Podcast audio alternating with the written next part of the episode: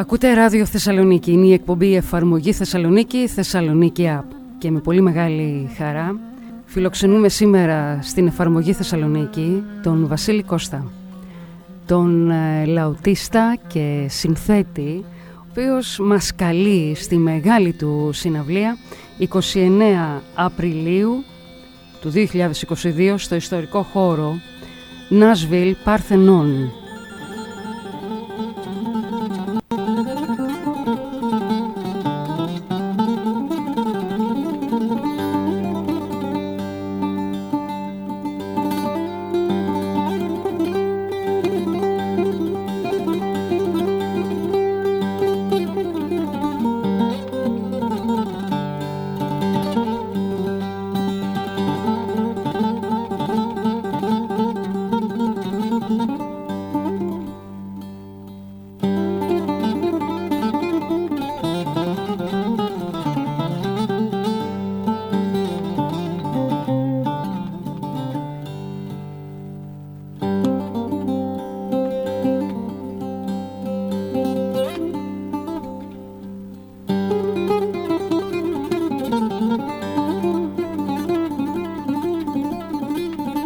Κώστα, καλησπέρα από την Θεσσαλονίκη. Πού σας βρίσκουμε; Καλησπέρα σας, ευχαριστώ για την πρόσκληση. Με βρίσκεται στη Βοστόνη αυτή τη στιγμή, στην Αμερική. Ε, για σας έχει ξημερώσει.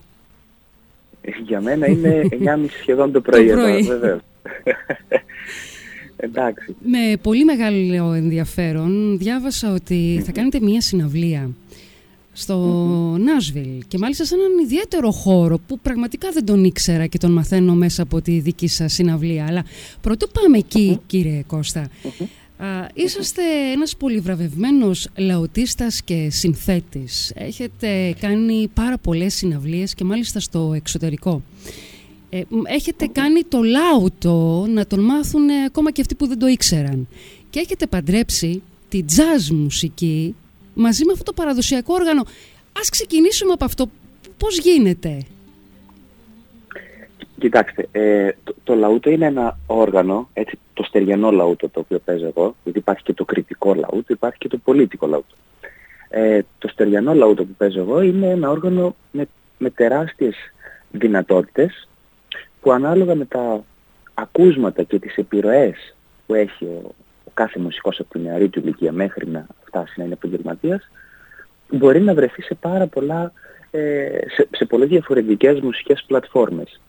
Εγώ επειδή σπούδασα στο Berklee College of Music στη Βοστόνη και είχα την ευκαιρία να, να πειραματιστώ με αυτό το όργανο παίζοντας με μουσικούς ε, και τζαζίστες όπως είπατε, αλλά και μουσικούς από την Ινδία, από άλλες ασιατικές χώρες, την Αφρική, ε, τη Νέα Ορλεάνη επίσης που είναι η πηγή της jazz και της blues είδα ότι ε, ε, βασικά δεν έχει σημασία το όργανο το οποίο παίζεις, το μουσικό όργανο. Δηλαδή αρκεί να έχεις τα ακούσματα για να μπορείς να συνομιλήσεις με την ίδια γλώσσα με μουσικούς από όλο τον κόσμο.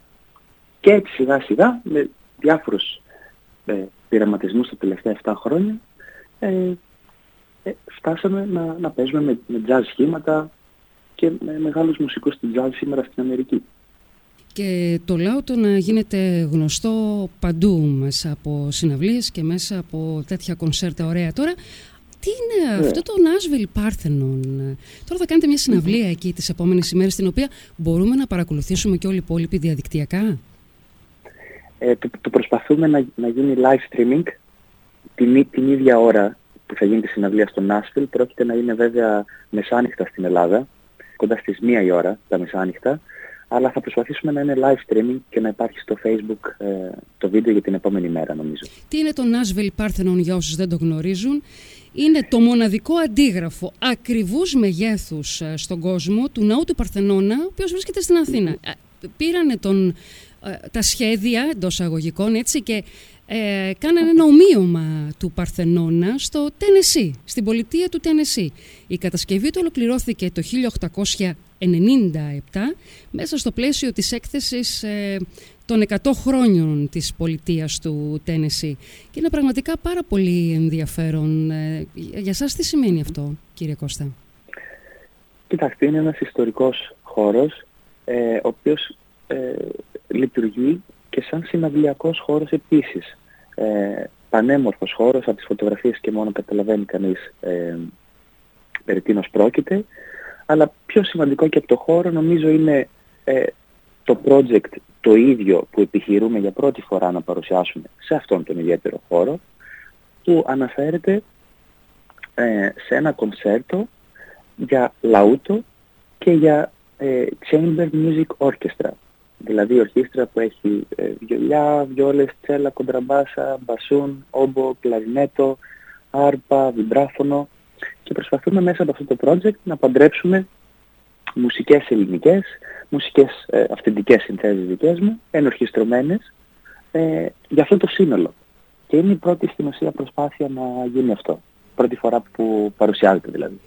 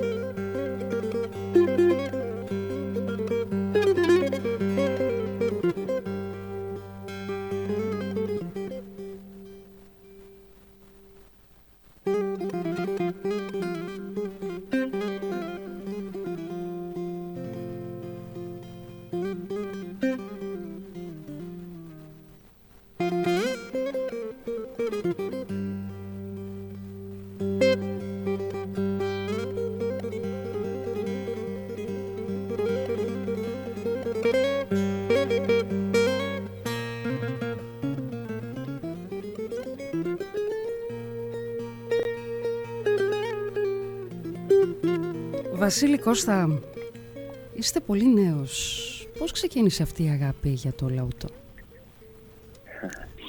Ε, όντως είμαι νέος και έχει πολύ πολύ δουλειά επίσης να πούμε μπροστά όλη αυτή η μελέτη γιατί στην παραδοσιακή μουσική όσο ανακαλύπτεις πιο βαθιά αυτή την, τη μουσική γλώσσα τόσο καταλαβαίνεις ότι είναι ατελείωτο το, το, το, ταξίδι αυτό. Η αγάπη αυτή άρχισε μέσα από την οικογένειά μου όταν ήμουν θυμάμαι 4-5 χρονών και ο παππούς μου και η γιαγιά μου τραγουδούσαν κάθε βράδυ, ερχόταν σπίτι, παλιά, αργά, βαριά δηλαδή, πυρότικα ακούσματα, πυρότικα κομμάτια. Από πού είναι η καταγωγή σας; Και η καταγωγή μου είναι από το Πογόνι, από τη Βίσανη Πογονίων και από την Κλιματιά Ιωαννίνων, τα δύο ναι. μου χωριά. Mm-hmm. Αλλά μεγάλωσα στα Γιάννα. Ε, και έτσι άρχισε πολύ φυσιολογικά ε, αυτή η αγάπη να, να εξελίσσεται. Μετά γνώρισα ε, μάστερς του είδους στα, στα χωριά και συγκεκριμένα τον Ανδρέα Φάκο που πέρασε δίπλα του τρία-τέσσερα χρόνια, παλιός κλαρινίστας από την Κλιματιά Ιωαννίνων που έφυγε στην Αυστραλία και γύρισε πίσω στο χωριό του. Έμαθα το τι, δηλαδή αυτός ο άνθρωπος μου έδωσε να καταλάβω τι σημαίνει αυτή η μουσική για την κοινωνία, για τον απλό άνθρωπο και τι σημαίνει να παίζεις μυρολόι για τους ανθρώπους που καταλαβαίνουν το μυρολόι. Τι σημαίνει να παίζεις σκάρο. Εκεί δεν είναι μονάχα οι νότες που παίζεις, είναι εκείνη τη στιγμή διαπραγματεύεσαι με, με διάφορα συναισθήματα που πρέπει να ελέγξεις και να εφαρμόσεις ας πούμε δημιουργικά στο, στο μουσικό σου όργανο. Ε, έτσι ξεκίνησε η αγάπη, μετά έφανε σπουδές στο Berkeley College of Music, ήρθα σαν κιθαρίστας στη Βοστόνη να σπουδάσω, μετά από ένα ταξίδι στην Ισπανία που μας έστειλε το Πανεπιστήμιο, εμένα και άλλους συνδικητές μου, αποφάσισα να αλλάξω τελείως πορεία αυτή η μουσική μου καριέρα, ας πούμε, και από την κιθάρα να πάω στο λαούτο. Και ήμουν τυχερός γιατί το Berkeley College of Music είναι ένα πολύ ανοιχτό πανεπιστήμιο σε νέες ιδέες και όταν έκανα αυτή την αλλαγή, την κιθάρα στο λαούτο το 2014, ε, με ενθάρρυνε πάρα πολύ να πάρω μαθήματα jazz αυτοσχεδιασμού, να μελετήσω με, με πιανίστες στην jazz μουσικής, με βιμπραφωνίστες. Οπότε καταλαβαίνετε ότι τα ρεθίσματα κάθε μέρα, δηλαδή στα αυτιά μου, ήταν πάρα πάρα πολλά και διαφορετικά. Δεν ήταν δηλαδή μόνο η πυρότικη μουσική. Και όταν εκθέτεις τον εαυτό σε πολλά ακούσματα, σιγά σιγά με την, με την τριβή αυτή βγαίνει ένας σε αυτός στην πορεία που τα ενώνει όλα αυτά. Βέβαια, σιγά, ε, σιγά, σιγά. Σιγά σιγά και ήρθε και μια πολύ ωραία συνεργασία με τον Πετρολούκα Χαλκιά. Ε, μια συνεργασία ε, υπέροχη, η οποία ε, νομίζω ότι είναι και αυτή ένα από τα διαμαντάκια που θα αφήσει στην παραδοσιακή μουσική, αλλά και στη μουσική γενικότερα της Ελλάδας και από εκεί και πέρα θα απλωθεί στην παγκόσμια μουσική.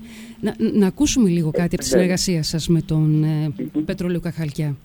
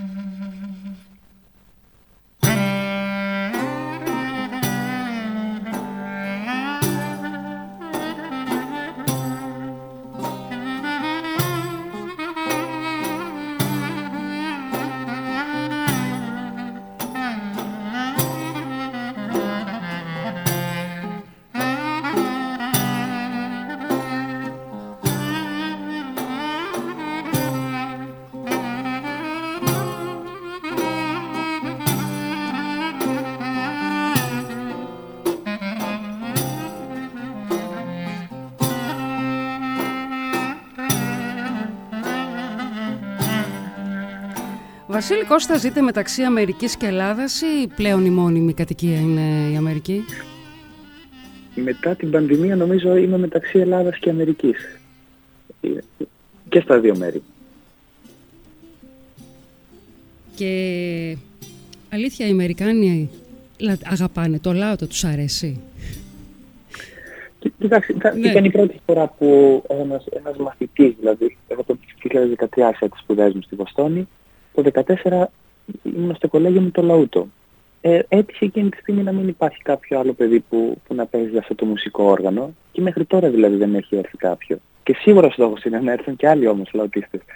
Ε, τους άρεσε πάρα πολύ το όργανο, σαν, σαν όργανο και επίσης και αυτά που μπορεί να κάνει το συγκεκριμένο όργανο ύστερα από πολύ σκληρή δουλειά. Είναι ένα δύσκολο μουσικό όργανο. Ε, γι' αυτό και στην Ελλάδα το συναντάμε πάρα πολύ ως συνοδευτικό ε, όργανο, έτσι σε ορχήστρες από παραδοσιακές μέχρι πιο λαϊκές.